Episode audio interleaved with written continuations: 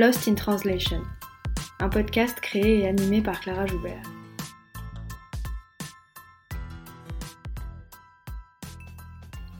Lost in Translation, c'est un podcast sur la traduction et l'interprétation pour que celles et ceux qui parlent toujours avec les mots des autres puissent s'exprimer avec les leurs. Lost in Translation, c'est un film de Sofia Coppola, sorti en 2003, dans lequel deux personnages, interprétés par Bill Murray et Scarlett Johansson, sont perdus à Tokyo au milieu d'une culture qu'ils ne comprennent pas. C'est un film sur le désarroi, sur le malaise. Le déphasage des personnages est à la fois spatio-temporel, culturel et linguistique. Lost in Translation, c'est aussi une expression anglophone qui dit les écueils de la traduction en désignant ce qui y disparaît.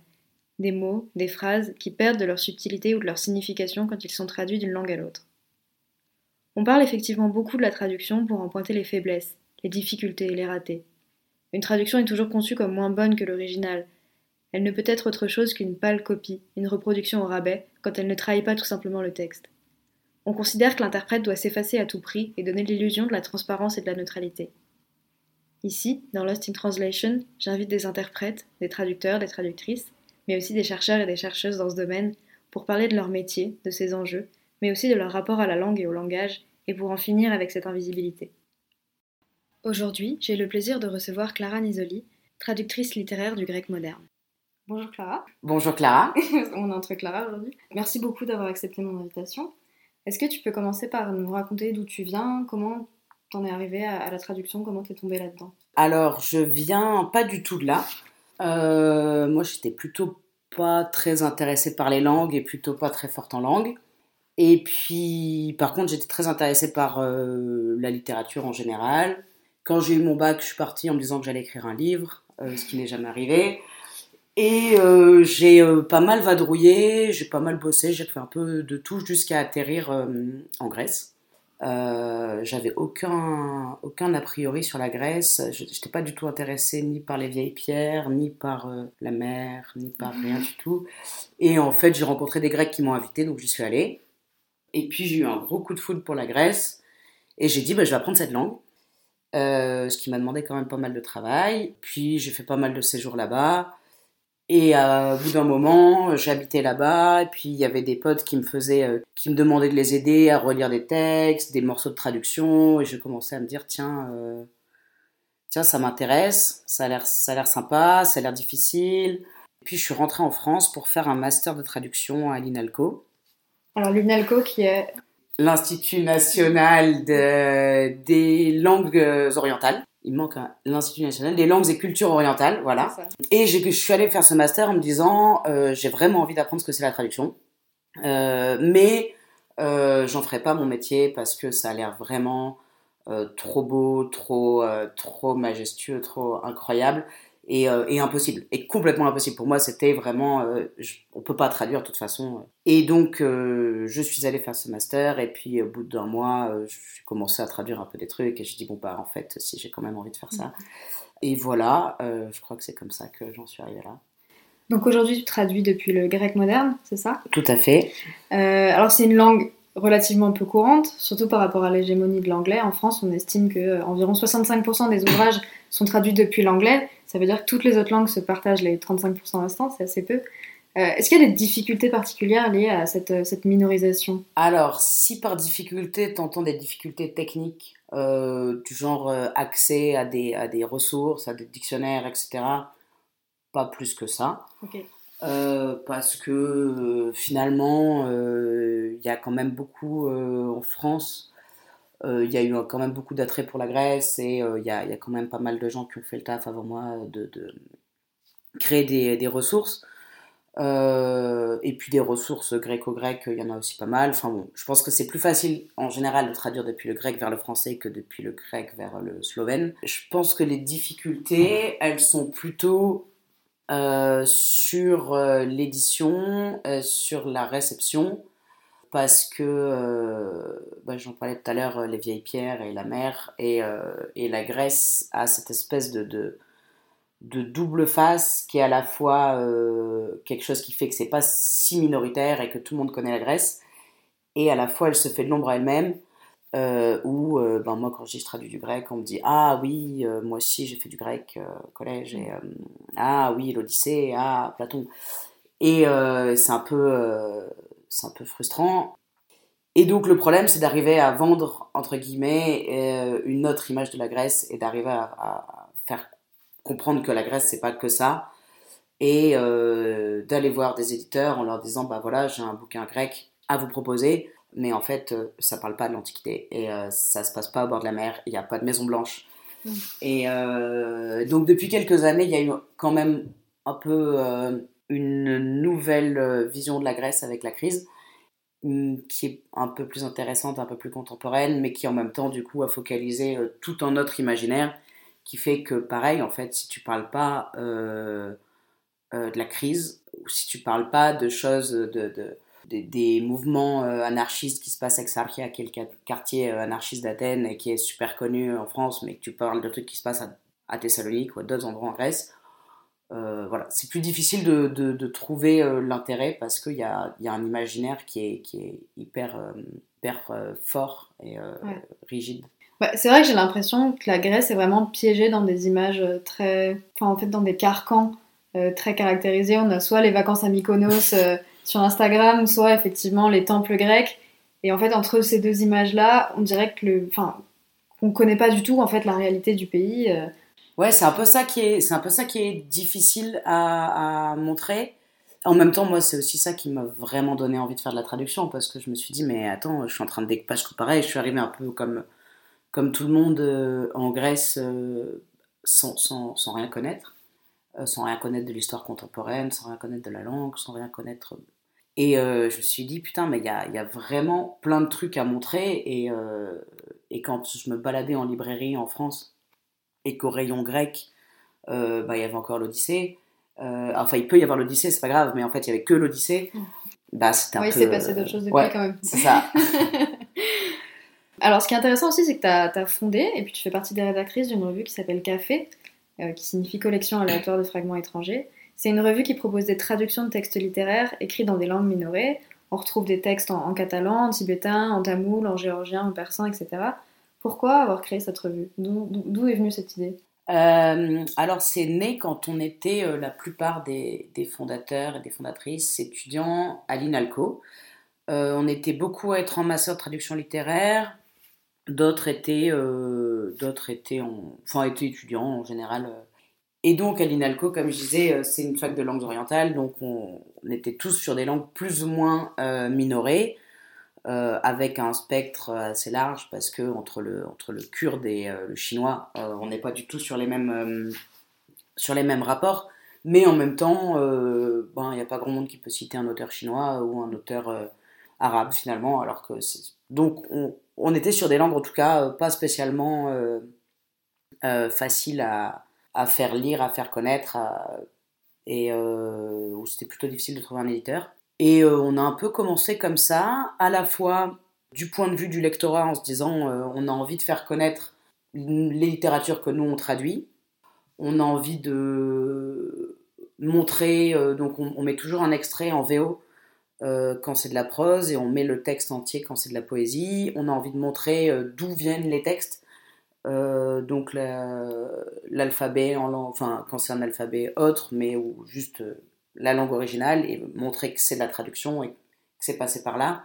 Et donc il y avait vraiment un intérêt qui était euh, essayer de faire connaître ces choses-là, et puis un autre intérêt qui était essayer de nous trouver un semblant de carrière et de se dire ben ce sera peut-être ça, va être difficile de, de, faire de la traduction et euh, si on commence par des premières publications en revue, et euh, ce sera plus facile.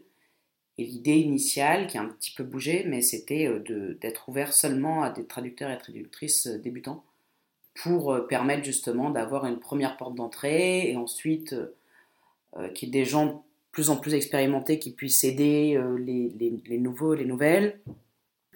finalement, on a ouvert aussi à, à des traducteurs et traductrices plus expérimentés parce qu'ils avaient des textes super à nous proposer et que c'est quand même dommage de cracher dessus. Euh, mais en restant dans l'idée que euh, bah, s'il y a des étudiants qui veulent nous proposer quelque chose, euh, ils sont d'autant plus bienvenus et si leur texte n'est pas abouti, c'est pas grave parce que on va travailler ensemble. voilà, donc du coup, c'était l'objectif de la revue, c'était vraiment donner la parole à des traducteurs et traductrices et donner la parole à des littératures invisibilisées. Bah, moi, c'est vraiment ce qui m'a beaucoup intéressé dans cette revue et dans ce projet, c'était de voir la traduction comme un vecteur pour la diffusion de langues très peu connues et de cultures en fait très peu connues. Par exemple, vous auriez pu choisir de juste présenter des auteurs, mettre en avant des, traductions qui avaient déjà été publiées, et vous avez choisi d'utiliser la traduction comme un moyen de proposer des cultures qui sont pas connues. Oui, c'est vrai que du coup, j'ai pas, j'ai pas trop abordé euh, l'aspect langue minorée. Enfin, il y avait l'aspect où nous, ben, c'est venu un peu euh, de soi-même parce qu'on était euh, tous et toutes dans nos langues, qui étaient de fait des langues minorées. Euh, mais ensuite, euh, assez vite, quand on a discuté avec d'autres personnes qui nous proposaient des textes en anglais, en espagnol, enfin de l'anglais ou de l'espagnol, qui était bien important, on s'est dit ce qui est notre, notre rôle ici, il est de proposer un lieu qui n'existe pas, alors que ben, pour quand on traduit de l'anglais, en fait, on a déjà beaucoup plus d'endroits pour, euh, se faire publier. Et puis, euh, et puis en fait, le lectorat français connaît la littérature anglo-saxonne, enfin en tout cas connaît mieux la, littérature, la littérature anglo-saxonne ou hispanophone que la littérature tamoule. Ou, euh. Et donc du coup, on s'est vraiment fixé cette, cet objectif d'être un lieu pour les langues minorées, alors comme je disais, avec différence de minorisation, mais oui, pour faire connaître ces langues, à la fois enfin faire, faire connaître ses cultures plus que ses langues. Euh, à la fois, comme je disais, avec euh, le, texte euh, original pour montrer d'où ça vient, et puis un texte littéraire et une présentation de l'auteur et du texte pour remettre en contexte, parce que en fait, une traduction sans contexte, souvent ça n'a pas de sens, surtout quand ça vient de loin et d'un endroit qu'on ne connaît pas du tout. Comment est-ce que tu choisis les textes que tu traduis? Euh, j'ai une certaine tendance à aller vers des textes un peu compliqués, euh, vers des dialectes, vers euh, des sociolectes, vers tout ce qui est un peu intraduisible. Et c'est ce que je disais tout à l'heure quand, j'ai commencé, je me suis dit la traduction c'est un truc impossible. Et au final, j'en suis arrivé à la conclusion que tout était possible. mais plus ça a l'air impossible, plus ça m'attire. donc si je vois un texte et quand je le lis, je comprends rien, je me dis j'ai envie de le traduire. Après, c'est euh, en général, c'est des livres que j'aime, que je découvre euh, par différents hasards et conseils. Euh, là, pendant les deux ans de Covid, j'étais un peu bloquée parce que je suis pas allée en Grèce pendant deux ans et je commandais des bouquins sur conseils, en cherchant un peu sur Internet. Et j'avais du mal à trouver quelque chose qui me plaise. Et cet hiver, j'y suis retournée, je suis allée en librairie, j'ai demandé des conseils à des libraires. Je suis revenue avec 20 bouquins, ils sont tous bien et j'ai tous mm. envie de les traduire. Et euh, je ne les ai pas encore tous lus, mais j'en ai lu beaucoup qui étaient. Euh, voilà. Et donc, en fait, sur des conseils de libraire, déjà, euh, c'est pas mal. des conseils de. Voilà. d'auteurs que je connais. Mais après, oui, c'est vraiment les livres qui me plaisent, quoi. Et, et oui, je crois que si, si j'ai l'impression que ça va être dur à vendre et que ça va être dur à traduire, ça me donne un petit peu plus envie. Ouais, c'est le défi qui t'intéresse. Oui, ouais, un petit peu. Enfin, oui, pas mal quand même. Tu nous as parlé des dialectes et des sociolectes, par exemple. Euh, qu'est-ce qui est particulièrement difficile euh, avec les dialectes, justement, euh, dans le travail de traduction? Ce qui est compliqué, c'est que le dialecte, c'est une langue qui est décentrée par rapport à la langue standard d'un pays ou d'un peuple. Et donc, on doit faire sentir ce décentrement vers le français, quand on traduit, dans mon cas, vers le français sans complètement, euh, comment on appelle ça, s'approprier le texte, euh, ou enfin, je, veux dire, je ne suis pas euh, quelqu'un qui parle dans un livre grec, dans un dialecte issu de l'albanais, je ne peux pas le faire parler en ch'ti ou en provençal en fait. donc, il faut trouver des moyens qui sont souvent des indices, qui sont souvent des manières de de déformer un petit peu la langue, en tout cas c'est comme ça que je fais, euh, de faire entendre, de faire deviner euh, qu'il y a quelque chose qui se joue dans la langue, sans caricaturer, euh, sans s'approprier, enfin ou changer complètement l'air le, culturel de, du texte.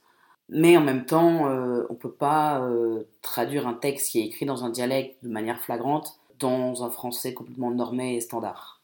Et après, ça pose tout un tas de questions auxquelles je n'ai pas la réponse sur qu'est-ce qui est standard, où est la norme, et puis pour qui on traduit, et euh, où est le centre. enfin... Mais qui sont tout un tas de questions qu'on finit par se poser en fait quand on traduit. On est obligé de s'intéresser un minimum à la langue. Pourquoi la langue est comme ça? Pourquoi on parle français de telle manière, pourquoi tel mot veut dire ça et pas tel autre mot, et pourquoi, qu'est-ce que c'est que le français normal, entre guillemets? Mm.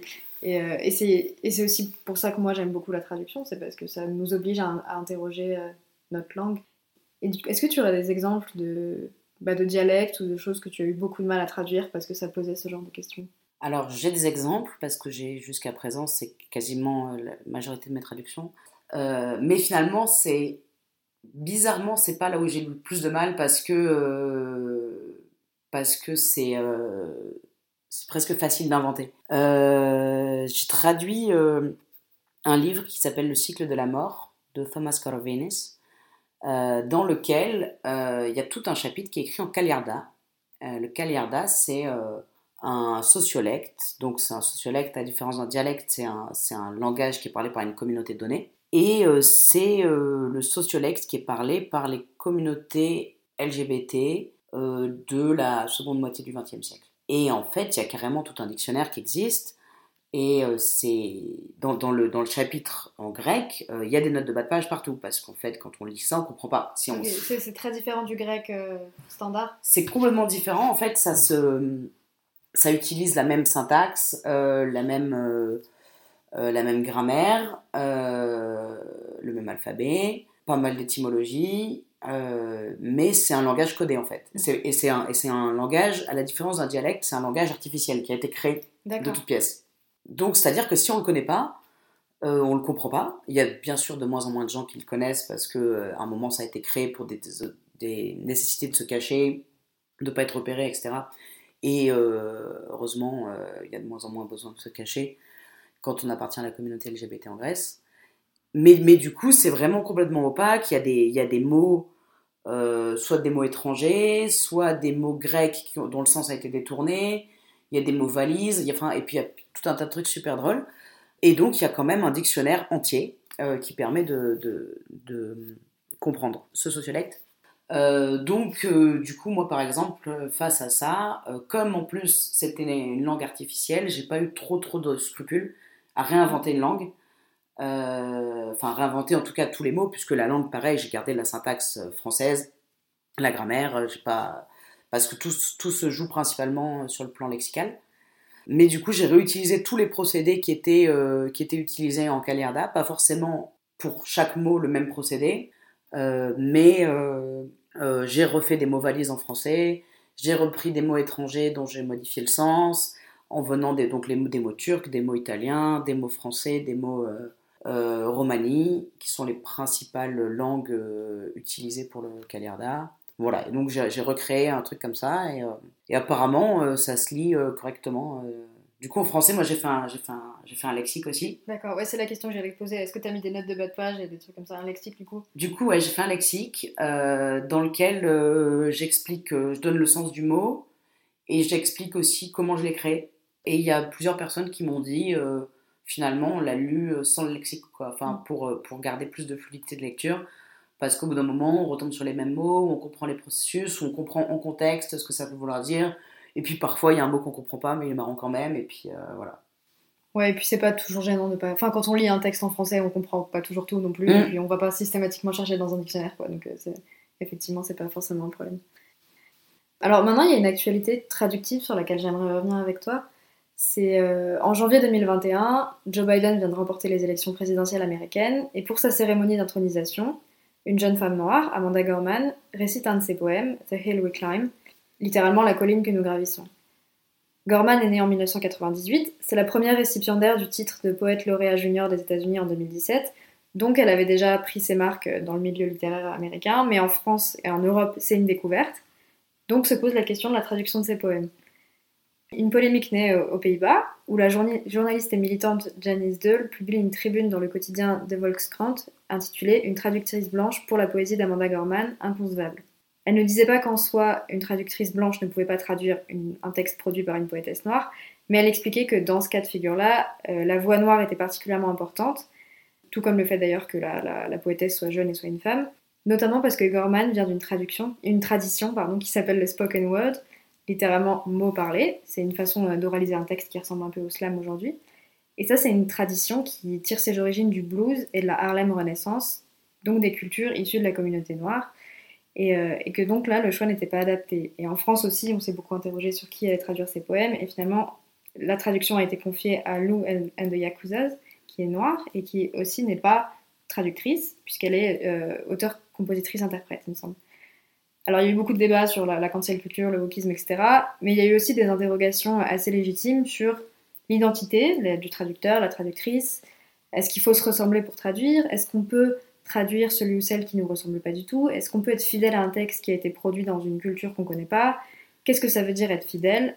Il y a plein de questions autour de ces affaires qui sont vachement intéressantes. Est-ce que toi, ça t'a conduit à, t'interroger sur la façon dont tu voyais la traduction? Est-ce que tu as des pistes de réponse à, toutes ces questions? Euh, Oui, euh, c'est une, euh, c'est, ça fait plein de questions. en fait, quand il y a eu cette affaire, j'ai commencé à m'y intéresser parce que j'avais l'impression qu'il y avait un truc qui clochait. j'entends, j'entends parler de ça, voilà, une traductrice blanche pour un texte écrit par une poétesse noire scandale aux Pays-Bas. Bon, et puis euh, j'entends de plus en plus de traducteurs et de traductrices qui prennent la parole sur ce sujet, et puis on leur demande, et vous, qu'est-ce que vous en pensez? Euh, Est-ce que vous pensez que la personne qui doit traduire doit ressembler? Et donc, bien sûr, en fait, parce que vu que la question est complètement biaisée, euh, les, tous les traducteurs répondent bah non, la traduction, c'est l'altérité, bien sûr que je ne ressemble pas à Shakespeare, bien sûr que je ne ressemble pas à Homer. Il y a eu 150 000 exemples à chaque fois mm. de, vous voyez bien que il faut être différent, euh, enfin on ne peut qu'être différent, euh, ce qui est pas faux, enfin ce qui est pas, mais, mais du coup euh, moi j'avais l'impression que le débat tournait un peu en rond, et donc il y avait quelque chose qui était un peu, qui, manquait un peu de perspective dans ce débat. Et la première chose, c'est que personne n'a posé la question de, enfin personne n'a posé la question, en tout cas c'est pas la, question qui a émergé, euh, pourquoi euh, traduit-on Amanda Gorman qui, euh, qui, décide de traduire Amanda Gorman et qui est Amanda Gorman? Et en fait, ça, ça, va revenir un peu à la question des langues minorées. Comme tu disais, Amanda Gorman fait un, poème, récite un poème pour l'investiture de Joe Biden, donc on a quand même un retentissement mondial, et donc il y a des éditeurs partout dans le monde euh, qui, se, qui flaire une bonne affaire en gros. Euh, alors moi je sais pas, j'ai pas lu la poésie d'Amanda Gorman et c'était pas ça qui m'intéressait dans l'histoire. Euh, donc c'est peut-être très bien, c'est peut-être moyen et en fait c'est pas, pour moi c'est pas du tout la question. mais en tout cas, les éditeurs rachètent les droits du recueil d'Amanda Gorman très cher. J'ai plus les chiffres en tête, mais en tout cas, je m'étais dit ah oui, par rapport à mes traductions du grec, on est, on est quand même pas sur les mêmes moyens. Et donc, euh, il y, a, quand même une question de, business euh, littéraire. Et en fait, c'est les éditeurs qui euh, vont commander cette traduction à des traducteurs ou à des traductrices.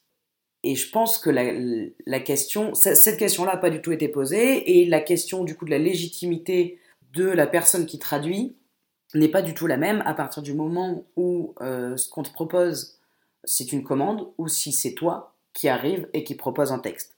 Et je pense que la, question ne se serait pas posée si Amanda Gorman n'avait pas eu le succès qu'elle a eu, en tout cas l'écho qu'elle a eu, et euh, si euh, une traductrice euh, blanche ou un traducteur blanc, peu importe, de l'anglais, était allé dénicher son recueil de poésie chez un petit éditeur tiré à 500 exemplaires, tu vois, un truc, voilà, et l'avait proposé en France et ben, je, enfin, dans n'importe quelle, enfin, dans sa langue en tout cas, je pense que ça aurait pas fait du tout le même, euh, ça aurait pas posé les mêmes questions parce que euh, cette personne qui va chercher ce texte, euh, a priori, a des raisons de s'y intéresser et elle vient pas du même milieu, elle n'a pas le même vécu que la poétesse, mais elle va vers un texte et elle cherche un éditeur pour ce texte, ce qui pour moi est quand même pas la même chose que de, recevoir une commande. Du coup, ça c'était un peu le, le la première conclusion à laquelle j'en étais arrivée. Et puis évidemment, euh, moi, ça m'a, ça m'a interrogé euh, en, euh, comment dire, en écho aussi, parce que je me disais, oui, effectivement, mais qui suis-je pour traduire ce que je traduis? C'est vrai que, que les livres que je traduis, que, qui sont souvent des livres, s'il y a des, enfin, ou les textes en général, s'il y a des dialectes, s'il y a des sociolectes, ça veut dire qu'il y a des minorités. Donc des minorités dans la minorité, si on considère que le grec est une langue minorée. et donc pourquoi, pourquoi, je vais, pourquoi je vais fouiller là-dedans en gros? Mais du coup, j'ai eu l'impression qu'encore une fois, la, question était biaisée et que c'était pas qui peut ou pas traduire ces textes-là, mais pourquoi on a envie de traduire ou pas envie de traduire ces textes-là, qu'est-ce qui nous attire dans ces textes? Et alors après, euh, moi, je n'ai pas, de, pas de réponse euh, absolue à ça. Le premier élément de réponse que j'ai eu, c'est quand même de me dire que finalement, les auteurs étaient aussi euh, dissociés de leur, leur texte et que un auteur qui faisait parler des personnages dans un dialecte n'était pas forcément quelqu'un qui venait de ce monde-là, où il pouvait en venir, mais en tout cas il avait aussi une distance, et que donc la, première légitimité, la première couche de légitimité, c'est entre, d'abord entre l'auteur et son texte, et ensuite entre moi et l'auteur, et entre moi et le texte. Mais euh, j'en suis un peu arrivé à la conclusion, facile peut-être, de me dire que c'était important de s'interroger un moment, de se dire ok, euh, pourquoi j'ai envie de traduire ça? Qu'est-ce qui est euh, Est-ce que je suis légitime à le faire? Euh, Est-ce que je suis compétente pour le faire? Est-ce que je le fais pas un peu pour montrer que moi je traduis de la littérature marginale et, et voilà, c'est vachement cool et je fais pas des trucs complètement conformistes et je sais pas. Et que c'est important de s'interroger sur, sur les raisons pour lesquelles on fait quelque chose après, euh, enfin, faut pas non plus euh, s'empêcher de le faire. Mais, mais euh, pour revenir à ce que je disais au début de, la, de ta question sur, sur l'affaire Gorman, c'est tout à fait différent quand la volonté elle est éditoriale ou quand la volonté elle est, disons, plutôt littéraire et venant du traducteur ou de la traductrice. Comme je pense qu'il y a quand même peu de chances qu'au moins dans les prochaines années, voire dans les prochaines décennies, on vienne me chercher pour traduire un grand poète grec euh, best-seller, ça va. il y a eu un peu une émulation autour de sa poésie, clairement, enfin autour de sa, présence. Alors c'est vrai qu'elle était assez impressionnante, enfin elle est hyper jeune, elle est invitée pour euh, parler à la cérémonie d'intronisation de Biden, c'est quand même quelque chose. Elle est très jeune, elle est noire aussi, et je pense que de son côté à lui, il y avait clairement une volonté de trancher avec la présidence Trump, quoi, d'inviter une jeune mm. femme noire, alors que lui s'était illustré pour son racisme et sa misogynie. Et puis on était aussi dans le mouvement Black Lives Matter. Enfin voilà, il y avait une situation d'énonciation particulière qui, je pense, compte dans la récitation de son poème à elle et qui est à prendre en compte là-dedans. Le projet, c'est pas de dire que les blancs peuvent pas traduire les noirs ou je sais pas quoi, c'est juste que, on va dire, l'identité en fait n'est pas complètement anodine et à partir du moment où l'identité de la poétesse n'est pas anodine, c'est légitime de s'interroger sur l'identité du traducteur ou de la traductrice. Et c'était aussi, moi, ce qui m'a aussi beaucoup intéressé dans cette affaire, c'est que on a commencé à envisager que la traduction, c'était pas juste une histoire linguistique et qu'il y avait quelque chose de social qui se jouait et que les traducteurs et les traductrices n'étaient pas tous interchangeables. Alors qu'on pourrait avoir l'impression qu'à partir du moment où tu parles anglais, tu peux traduire l'anglais. Enfin, à partir du moment où tu es traducteur, tu peux traduire n'importe quoi, n'importe qui. en fait, c'est un peu plus compliqué que ça, il me semble. C'est plus compliqué. Euh, est-ce que c'est une question d'identité Enfin, enfin, identité, c'est hyper large.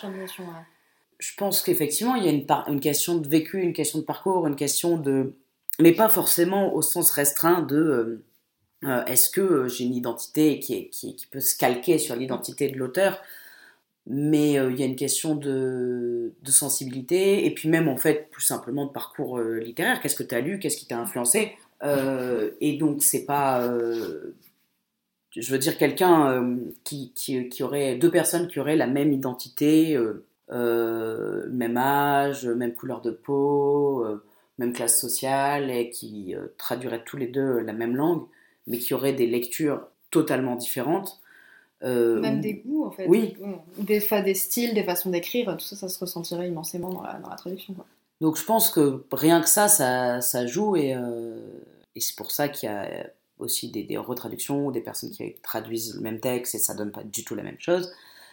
Et alors, je pense que euh, dans, cette, dans cette affaire, il n'y a personne qui a, qui a, jamais voulu dire qu'il fallait interdire quoi que ce soit et mm. qu'il et qu'il y avait des impossibilités. Euh, et en plus, je ne connais pas très très bien le, le, contexte aux Pays-Bas, mais de ce que j'ai entendu, de ce que j'ai lu, c'est quand même un contexte culturel, politique qui est complètement différent de la France. Donc c'est super dur à transposer en fait comme question. Et en plus, la journaliste n'a pas, pas dit il faut pas, elle a dit mais pourquoi ne pas avoir demandé à quelqu'un qui aurait une identité plus proche, en supposant du coup que cette identité permettrait de retrouver des, des traits d'écriture, des, des caractéristiques littéraires. Mais, euh, mais du coup, je pense que l'identité, oui, elle va, elle va complètement au-delà de la couleur de peau. Et après, euh, il y a des, euh, des identités qui se, enfin, culturelles qui se fondent sur des communautés et donc des, goûts littéraires et des connaissances musicales, littéraires ou autres qui viennent de communautés données. Et donc, enfin, bref, il y a plein de choses qui sont liées, quoi. Mais je sais pas du tout si j'ai répondu à la question. non, si, si. Je trouve que, enfin, avec cette histoire et avec ce dont on parlait juste avant, on voit aussi que dans la traduction, il y a un, truc de, rapport à l'étranger en fait qui se joue, de rapport aux cultures qu'on ne connaît pas. La, la traduction, c'est peut-être une manière de, tisser des ponts, certes, mais aussi de prêter sa voix à, quelqu'un et de d'y mettre un peu de soi, parce que je considère qu'on met toujours un peu de soi dans une traduction, même si on essaye d'être, je sais pas, fidèle ou neutre ou que sais-je, on, on, met toujours une partie de soi. Et aussi parce que ça va avec ce que tu disais, que en général, pas tout le temps, on choisit les textes qu'on traduit, et à partir du moment où on choisit de traduire quelque chose, bah, le choix il se fait déjà là. Le choix n'est pas que dans la manière dont on traduit, le choix c'est déjà ce qu'on traduit, et ce qu'on ne traduit pas aussi du coup. Est-ce que pour toi il y a quelque chose du rapport à l'autre qui se joue dans la traduction, et du rapport à l'étranger? Alors oui, comme tu disais, euh, le choix, il se fait déjà, euh, enfin le, le, le biais existe déjà à partir du moment où tu choisis un texte. Et puis pourquoi tu choisis ce texte?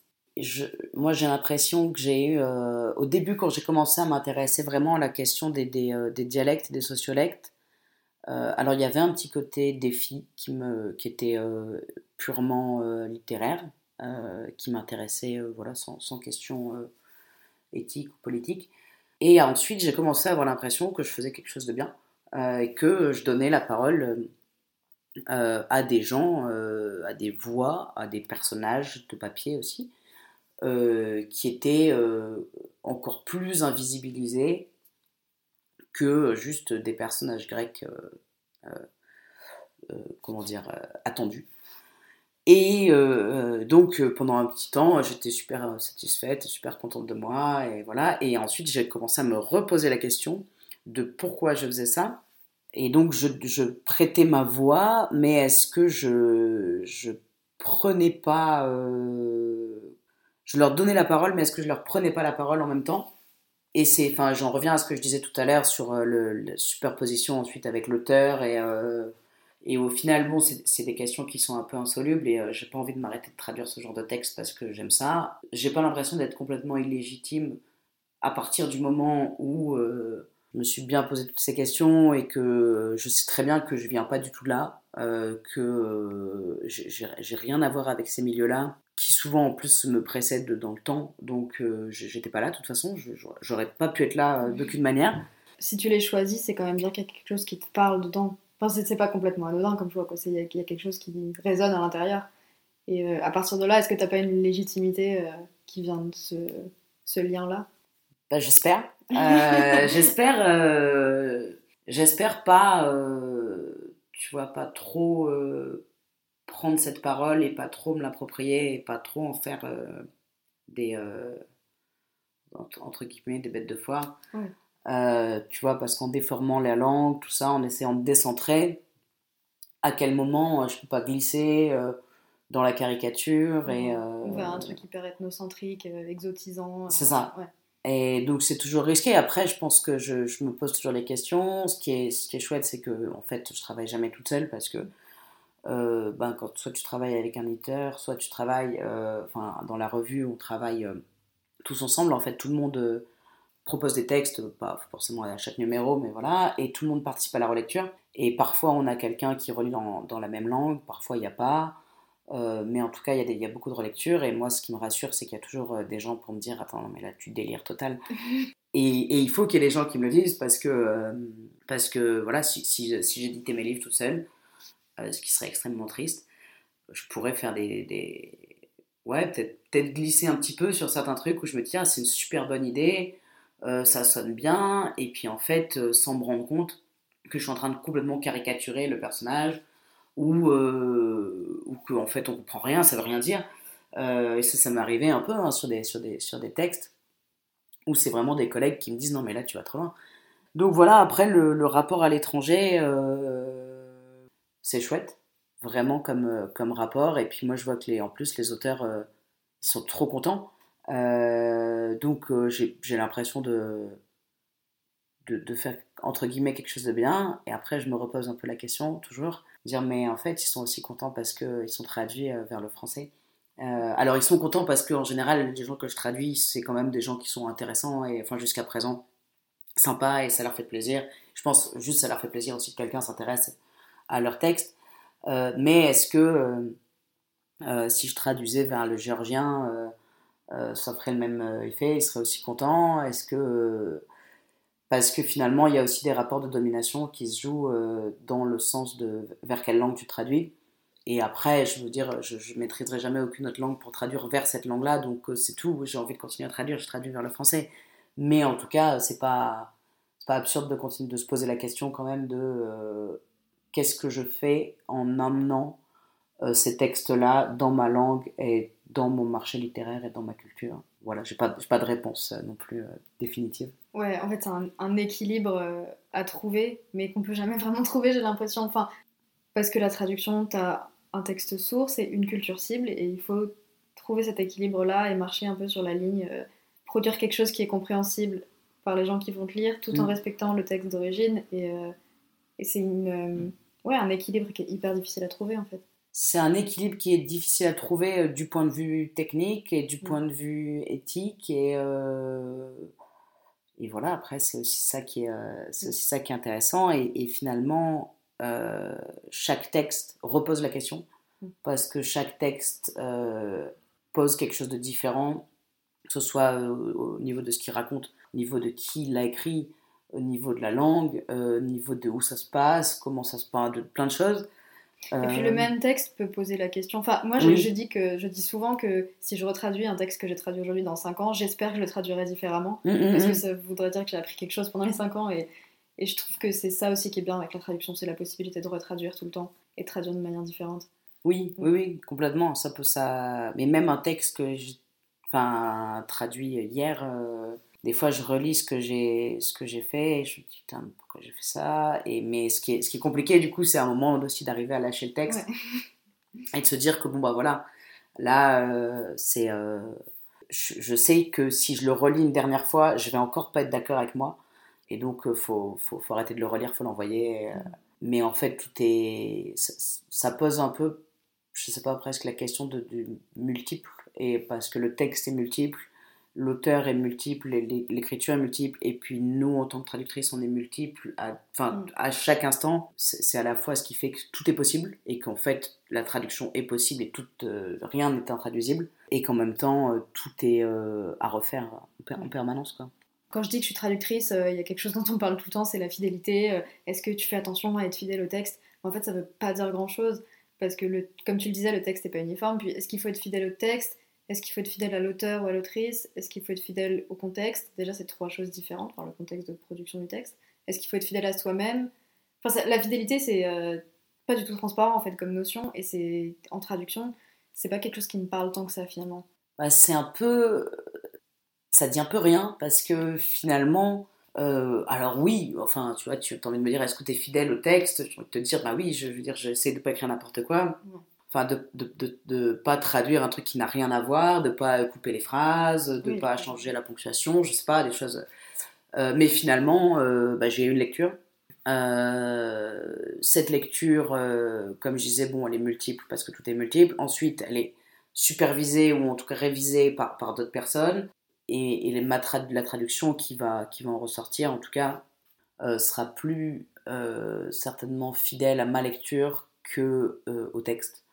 Et ce qui est marrant à ce propos d'ailleurs, c'est quand, euh, quand tu poses des questions aux auteurs, euh, et alors moi je leur pose des questions euh, souvent très précises, genre mais là du coup qui est-ce qui parle ou enfin là je suis en train de traduire un texte avec un, une espèce de long monologue intérieur donc des fois je comprends rien. Et l'auteur est super sympa il me répond tout le temps.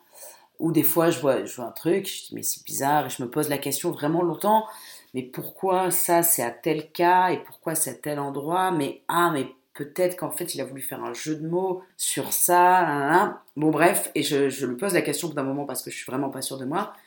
Et il me dit ah non mais ça c'est une erreur. Et, euh, et, euh, et, du coup c'est marrant parce que euh, bah, ta lecture, enfin elle est complètement différente de, de celle de l'auteur parfois où l'auteur il dit ah t'as vu ça? Ah mais c'est génial. Ah, j'avais pas du tout pensé. Et qu'est-ce que je fais avec ça mais, moi j'ai tendance à dire ok ben il n'y a pas pensé c'est son problème.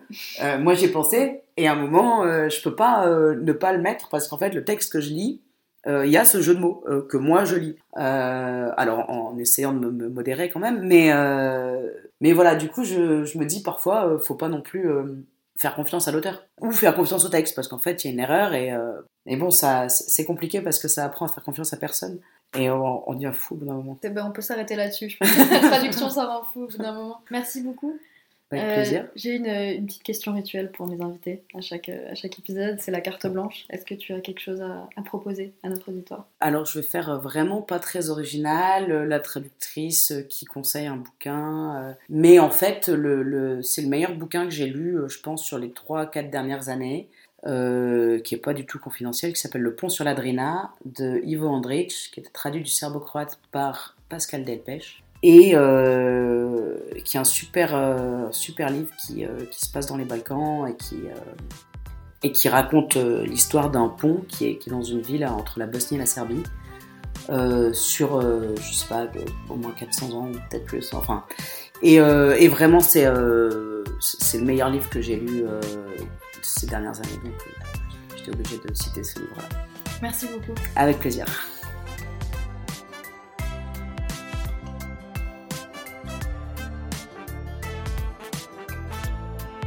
Vous pouvez commander la revue Café sur leur site internet cafetranslations.home.blog sans accent. Vous y trouverez également la liste des librairies où les trois numéros sont disponibles à la vente. Un appel à traduction est en cours pour le numéro 5 de la revue sur le thème de l'oubli. Il prend fin le 30 octobre 2022. Vous pouvez retrouver toutes les informations sur le site dans la rubrique La revue, appel à texte. Si vous voulez en apprendre plus sur l'affaire Gorman, vous pouvez lire l'ouvrage collectif Faut-il se ressembler pour traduire? dirigé par Étienne Gallian et publié en 2021. Il contient les participations de 13 traducteurs, traductrices et traductologues qui prennent pour point de départ la polémique pour développer une réflexion. Le pont sur l'Adrina est un livre écrit en serbo-croate par le prix Nobel de littérature Ivo Andrić, paru en 1945. Deux traductions en français sont disponibles, celle de Georges Luciani, parue en 1961 sous le titre Il est un pont sur l'Adrina, chronique de Visegrad, et celle de Pascal Delpech, parue en 1997 et rééditée en 1999 sous le titre Le pont sur l'Adrina.